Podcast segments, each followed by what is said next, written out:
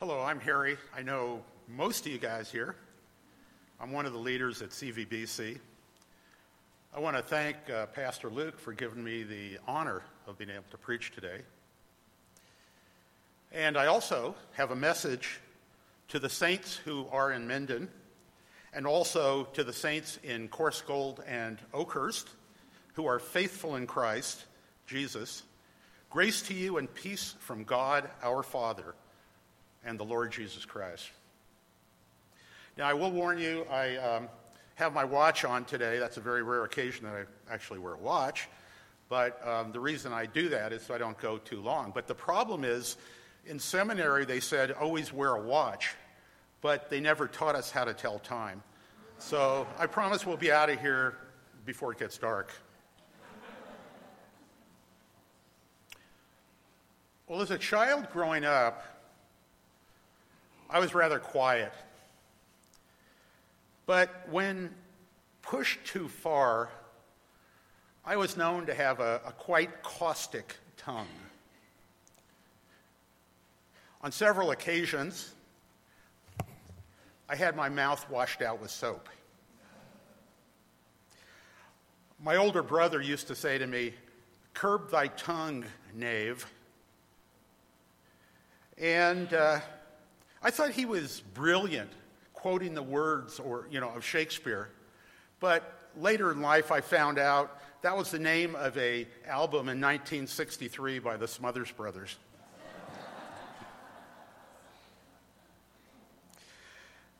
As a kid, I was not pleasantly plump or husky, but I was fat.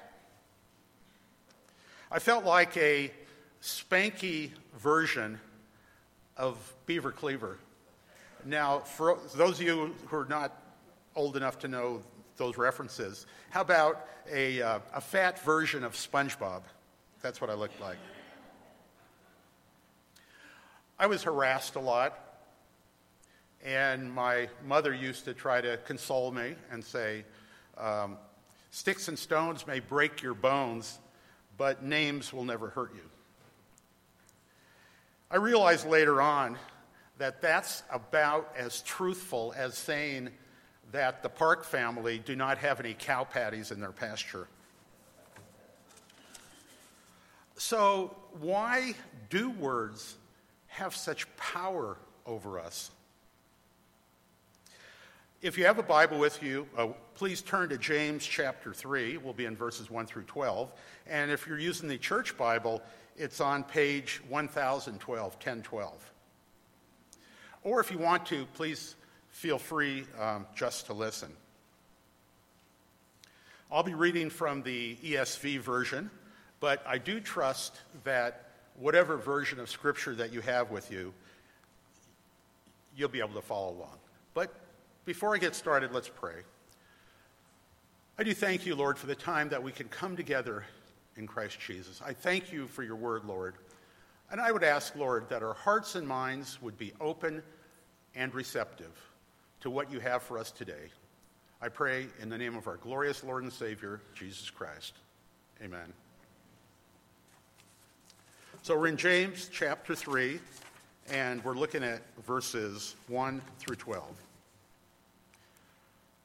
Not many of you should become teachers, my brothers, for you know that we who teach will be judged with greater strictness. For we all, I'll say again, we all stumble in many ways. And if anyone does not stumble in what he says, he's a perfect man, able to bridle his whole body. If we put bits into the mouths of horses so that they obey us, we guide their whole bodies as well. Look at the ships also. Though they are so large and are driven by strong winds, they are guided by a very small rudder wherever the will of the pilot directs. So also the tongue is a small member, yet it boasts of great things. How great a forest is set ablaze by such a small fire. And the tongue is a fire, a world of unrighteousness. The tongue is set among our members, staining the whole body, setting on fire the entire course of life, and set on fire by hell. For every kind of beast and bird, of reptile and sea creature can be tamed, and has been tamed by mankind. But no human can tame the tongue. It is a restless evil, full of deadly poison. With it we bless our Lord and Father, and with it we curse people who are made in the likeness of God. From the same mouth come blessing and cursing. My brothers, these things ought not to be so. Does a spring pour forth from the same opening both fresh and salt water? Can a fig tree, my brothers, bear olives, or a grapevine produce figs? Neither can a salt pond yield fresh water. Thus says the word of the Lord. And by the way, if I hear some amens out there, praise God, I love them. Um, there's an old saying that says, open mouth and insert foot. We've all been guilty of that several times, I'm sure. Well, there's a story about a young man who was working in the produce section of a large supermarket and was asked by a lady, a young man, could I buy a half a head of lettuce? And he replied, half a head? He was kind of puzzled. And he said, are you serious? God grows these in whole heads, and that's how we sell them. You mean, she persisted, that after all the years I've shopped here, you won't sell me a half a head of lettuce? The young man was a little perplexed. He said, look, ma'am, if you'd like, I'll go talk to the manager. And she said, yes, that would be great if you did that. So the young guy marched to the front of the store and said to the manager, you won't believe this, but there's this lame-brained idiot lady back there who wants to know if she can buy a half a head of lettuce. He noticed that the manager was gesturing and turned around to see that the lady was standing right behind him, having obviously followed him to the front of the store. Then the young man said, and this nice lady was wondering if she could buy the other half. Now, later in the day, the manager cornered the young man and said, that was the finest example of quickly thinking on your feet that I've ever seen. Where did you learn that, young man? And he said, sir, I grew up in Grand Rapids. And if you know anything about Grand Rapids, you know that it's known for its great hockey teams and its unattractive women. The manager's face became flushed, and he interrupted. Um, my wife is from Grand Rapids. The young man quickly said, well, sir, what hockey team did she play on?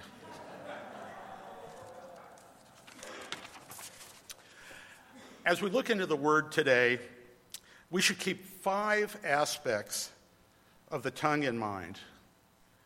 And Lee, we're ready. Oh, excellent. Thank you, Lee. Uh, and what we're doing, I'm not putting the scripture up today. I'm just going to leave these this unfilled outline up there for those of you who want to take notes. So, the uh, five aspects of the tongue. The tongue is a teaching tool. Teaching tool. And number two, the tongue stumbles and sins often. Number three, the tongue is a little member of the body. Number four, the tongue is a destroyer. And finally, number five, the tongue is a restless evil. Now, according to statisticians, the average person spends at least one-fifth of his or her life talking. I know some of us probably do a lot more than that. But ordinarily, in a single day, there's enough words spoken, believe it or not, to fill a fifty-page book. Now, that's a lot of talking. The power of the tongue can never be overestimated. This passage of Scripture deals with the tremendous power of the tongue, mainly on the evil side. Our words can bring comfort and encouragement, even life, or they can also bring discouragement, defeat, and even death. Now, looking at verse one, and you have your Bibles or uh, in front of you, uh, teachers are specifically addressed in verse one of James three, where it says, not many believers should seek to become teachers. Well, I'm hoping you're asking your question or asking yourselves the question, why is that? And it says right there in James, because teachers will have a stricter judgment from God. A teacher is responsible for the lives and spiritual growth of those under him or her. And God holds that person responsible. Therefore, if the teacher fails to live by what they teach, you remember the old saying, practice what you preach, that teacher shall bear a greater judgment and condemnation. Teaching is a high calling. It's one of the greatest callings. And it's ranked second in Scripture only to the apostles and the prophets. Therefore, it has a large responsibility, and it is to receive, and it does receive, a greater scrutiny by God. But still, a person is not to fear the responsibility of teaching and the gift. If he or she is called to teach, then he or she, it's not optional. That person must teach. So what's the main tool of the teacher? Comes back to the tongue. Therefore, it's the tongue and its use that will have a great bearing upon the teacher's condemnation. The tongue is where the first great temptation attacks teachers, and then temptation to misuse the tongue. Next, we're going to look at the four things about the tongue that believers must know, especially teachers, but it applies to all of us as believers in Jesus Christ. First, the tongue stumbles and sins often. Keep in mind, we all offend, sometimes translated stumble, fall, sin, and this includes teachers as well as other believers. No believer is free from stumbling and falling. And we all stumble in many ways. We do not just occasionally fall in sin. We're always coming up short before God. But praise God for Jesus Christ, because he is our mediator, and it makes us righteous. Jesus Christ makes us righteous before the Father. The tongue is a way of becoming a perfect or mature and fully developed person. Where it says in verse two, we all stumble in many ways, James is saying that he's struggling also. He's not, he has not uh, reached perfection. He's just like all of us. A person's maturity can be judged by their control of the tongue. The tongue is a way by which we can learn to control the whole body with all its appetites and passions. If a person can learn to control their tongue, that person can learn to control any appetite or any passion of the body. The tongue speaks what is in the heart or in the mind, and it is the tongue that will either justify or condemn us before God. Let's think back about the words of Jesus for just a moment, where he said, "O generation of vipers, how can you, being evil, speak good things? A good man out of the good treasure of the heart brings forth good things, and an evil man out of the evil treasure brings forth evil things. But I say unto you that every idle word that men shall speak, they shall give account thereof in the day of judgment. For by your words you shall be justified, and by your words you shall be condemned." We also need to remember that as believers, our warfare is spiritual as well as mental. And that's a topic for another day.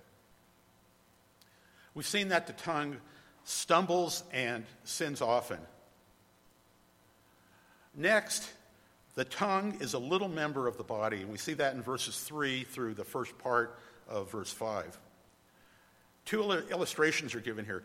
Consider, consider the bit or bridle that is put in the mouth of a horse to guide and turn the horse's body. Now, Julie would know a lot better about this than, than I certainly would, or Kathy would. But I will say um, that before uh, moving here two years ago, we did live on ten acres in a small place called Coarsegold, and that's when I was saying hello to the saints, because since I know this is going to be on the internet. And that's about thirty miles northeast of Fresno on the way to Yosemite on Highway forty-one. Well, when our daughters were early teens, we did have a couple of horses, and they became quite proficient riders. Almost every Saturday night in our town of Coarsegold, at the local rodeo grounds, there were some kind of events going on. And it always amazed me to see this, give or take, two thousand pound horse with a one hundred pound or so kid on it and a small bridle. And to see, it just amazed me to see that child make the horse dance. And they did it. It was just mind-boggling. And then the next uh, illustration we find here is consider the small rudder or helm that guides a ship. In uh, Long Beach, there's this dry dock ship that's been there forever, but it used to be on the ocean. It's called the Queen Mary. Uh, probably many of you have seen that over the years. But believe it or not, the Queen Mary is one thousand nineteen and a half feet long, and it has a rudder that's thirty feet long. So here we have a small rudder that turns a ship. And believe it or not, this ship weighs one hundred sixty-two million, four hundred seventy-four pounds. That little rudder turns that thing. And that's the case with our tongues. It's only a little member of the body, but its destructive power is great. It can boast great things. The idea of that's mentioned here is that of boasting of personal accomplishments. No matter how the boasting is done, it can be destructive. It might lower the a person's image of themselves that you're talking to because of the boasting. Or it may just make the listener feel inferior. It may also lower their image of the person doing the boasting. James four sixteen says, "But now you rejoice in your boastings. All such rejoicing is evil." We've seen that the tongue stumbles and sins often, and the tongue is a little member of the body. The tongue is also a destroyer. That's uh, verse five, uh, end of verse five and verse six. The tongue has the power to start huge fires. Now, in nineteen sixty-one, there was a fire called the Harlow Fire that moved along Highway forty-nine. And that was just west of Oakhurst. Some of you are familiar with the area. Oakhurst coming out of Fresno on Highway forty-one, about forty miles. And at the time, and I don't know about in the last year or two because of the current fires, but this was considered the fastest moving fire in California history. It created a firestorm that burned as much as one hundred seventy-five acres per minute, uh, sweeping more than eighteen thousand acres in two hours, and destroying the towns of Awani and Nipponawasi, which are two towns just to the north of Oakhurst on Highway forty-nine. These two towns just north of Oakhurst were destroyed in fifteen minutes. It made it to the very edge of Oakhurst in just two days, but it was stopped. It had traveled over twenty-five miles in that short period of time. A great forest fire is set on fire, and it only takes a little spark, just as the little spark that started the Harlow Fire. So it is with the tongue. The tongue is a fire that can set a whole forest of lives and relationships on fire, consuming and destroying all that lies in its path. The tongue, just from Scripture, it's a world of iniquity. Just think about the great and terrible damage that has been done by the fire of words. I'm sure we've all had it happen to us at times. Uh, rumors, tale-bearing, sharp or cutting remarks. Think about marriages destroyed, children disturbed, friendships damaged, and the list goes on. The list goes on, but the point is well made. The tongue is able to defile the whole body and set on fire the whole course of a person's life. The phrase used in Scripture, the course of nature, is a descriptive phrase, and it's very picturesque. In the Greek, it means the wheel of nature, the wheel of life, the unending span of the stretching from birth until death.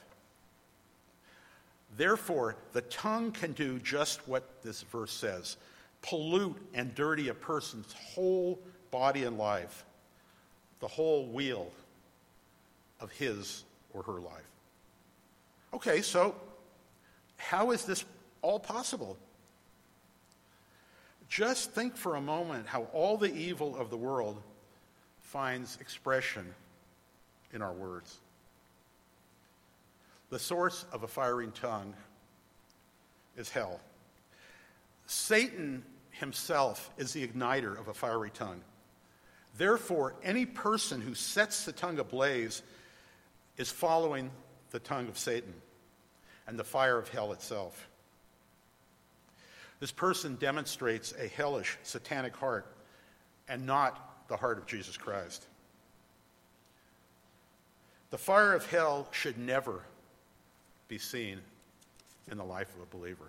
On the other hand, we're human. Last time I checked, we're all sinners saved by grace. Praise God for Jesus Christ. And we will have our moments. But we do have someone to turn to, Jesus Christ, when we have those moments. Proverbs eighteen or ten eighteen says, "He that hides hatred with lying lips, and he that utters a slander is a fool."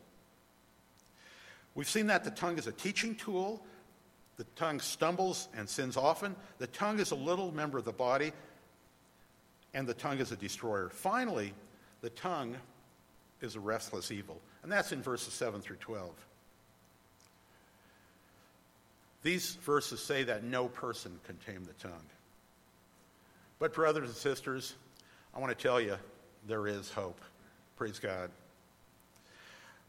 Our hope is that God can tame our tongues. No person can tame the tongue on their own. Not fully, not completely, not adequately, not even enough to please God. Only Christ can control a person's tongue and control and and control it so that it can be controlled enough to please God. The tongue is unruly, that is, restless, uneasy, unstable, always roaming about, verses eight through ten. And it says it's a fully deadly poison, full of deadly poison. It's amazing. It can bless God, uh, bless God in one breath and curse men with the other. Men who are made in the image of God, verse nine. Please note how inconsistent the tongue is. It blesses God and it curses men. How many of us, I have my moments too, I'll admit it, but how many of us sit in church on Sunday or at meals blessing God and then turn around on Monday and say mean things about others? It's the same tongue that does both. Verse ten says the tongue must be controlled. It's not fitting or right for a believer's tongue to be untamed. Well, there's two illustrations used here in Scripture. A believer is just like a fountain, a fountain for God. And it says, does a fountain that is supposed to bring forth sweet water bring forth bitter water also? It's contrary to the nature, nature of believers to have an untamed tongue. Scripture goes on, a believer is just like a fig tree. Does the fig tree bear olives? Or vines, or the vine, figs? Just as no fountain will yield fresh and salt water at the same time. No good tongue yields both words of blessing and words of cursing. Only an evil tongue can do this. James one twenty-six says, if any man among you seems to be religious and does not bridle his tongue, but deceives his own heart, this man's religion is vain.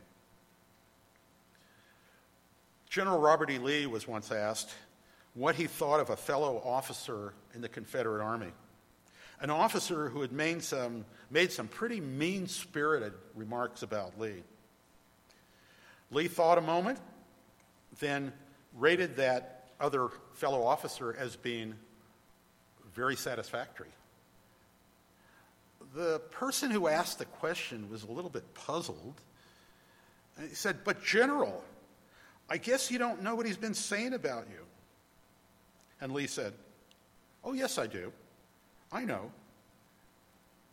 But I was asked my opinion of him, not his of me.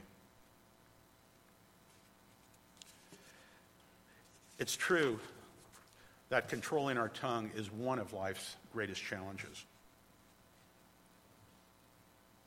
There's a saying, great minds discuss ideas, average minds discuss events, small minds discuss people. Admittedly, though, there are ways that we can talk about people and still honor them. So how can we escape our inclination to use words to hurt others? We can do this by recognizing that the ultimate, ultimate hearer of our words is God. With the psalmist, we can pray, let the words of my mouth and the meditation of my heart be acceptable to your sight, O Lord. Psalm nineteen fourteen. When we seek to please God with our conversations about others, we honor him. With his help, we can glorify him through what we talk about. It's been said that Christians read books and non-Christians read Christians. And I'll say that again. It's been said that Christians read books and non-Christians read Christians. What about our tongues? Have we yielded, that, yielded them to God? Or are we just like the fountain that brings forth both sweet and bitter waters? Our tongues are small but mighty. How we use them can either build up or tear down. When our kids were growing up, um, at times they would go at it with each other. Uh, I'll just say that mildly. And we used to tell them, uh, to, instead of um, having that sharp response to your sibling, uh, sometimes it's better to eat a little crow. Jonathan Edwards said the following: "Never say anything at all against anybody, but when it is perfectly agreeable to the highest degree of Christian honor and of love to mankind. Only speak the pure and simple truth. Never speak evil of any except when there is a good reason." And finally he said, "Let there be something of kindness in all that we speak." I'm going to ask you this. When you leave here today, please ask yourself this question. During this past year, if someone had paid you ten dollars for every kind word you said to someone else and took away ten dollars for every unkind word, would you be rich or would you be poor? Let us pray. Lord, I thank you for your word. It's a, a tough subject. But Lord, I thank you that we have hope. Our hope is to conform to the image of Jesus Christ. We know that's possible, Lord, on the day of judgment, that we will be fully conformed when we stand in front of the judgment seat. And when our Lord Jesus says to us, "Well done, my good and my faithful servant." Lord Jesus, I pray in your glorious name. Amen.